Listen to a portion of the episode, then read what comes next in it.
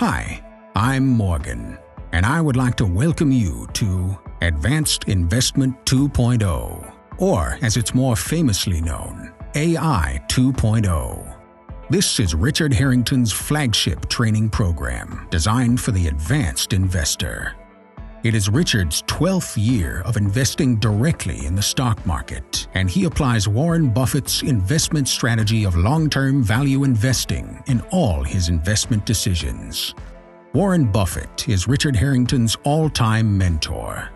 Richard read nine Warren Buffett books, but more importantly, he applied what he read, and at age 24 became completely financially free.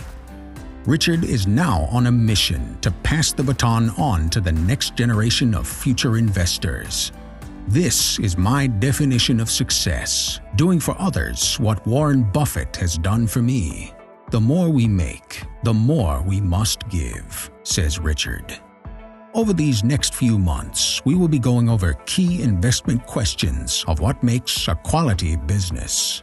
As Warren Buffett says, only when you start to see the stock market as a collection of businesses will you start to make money.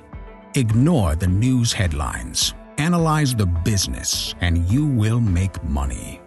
The goal is not to look for mediocre companies at low prices, but quality companies at fair prices.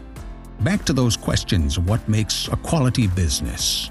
Richard Harrington has created a five-point stress test to find out which stocks are quality businesses and which stocks are not. Stress Test 1. Does this share have solid financials? Stress Test 2. Does this share have a quality management team? Stress Test 3. Does this share have an aggressive business model? Stress Test 4. Does this share have good geographical exposure? And stress test 5. Is this company the best share in its industry? What is their moat? Over these next few months, we will be going in depth into this five point stress test, as well as investment strategies from Warren Buffett, Ben Graham, which was Warren's professor at Columbia Business School, and Charlie Munger, Warren's business partner for over 40 years to investing in your number one asset, yourself.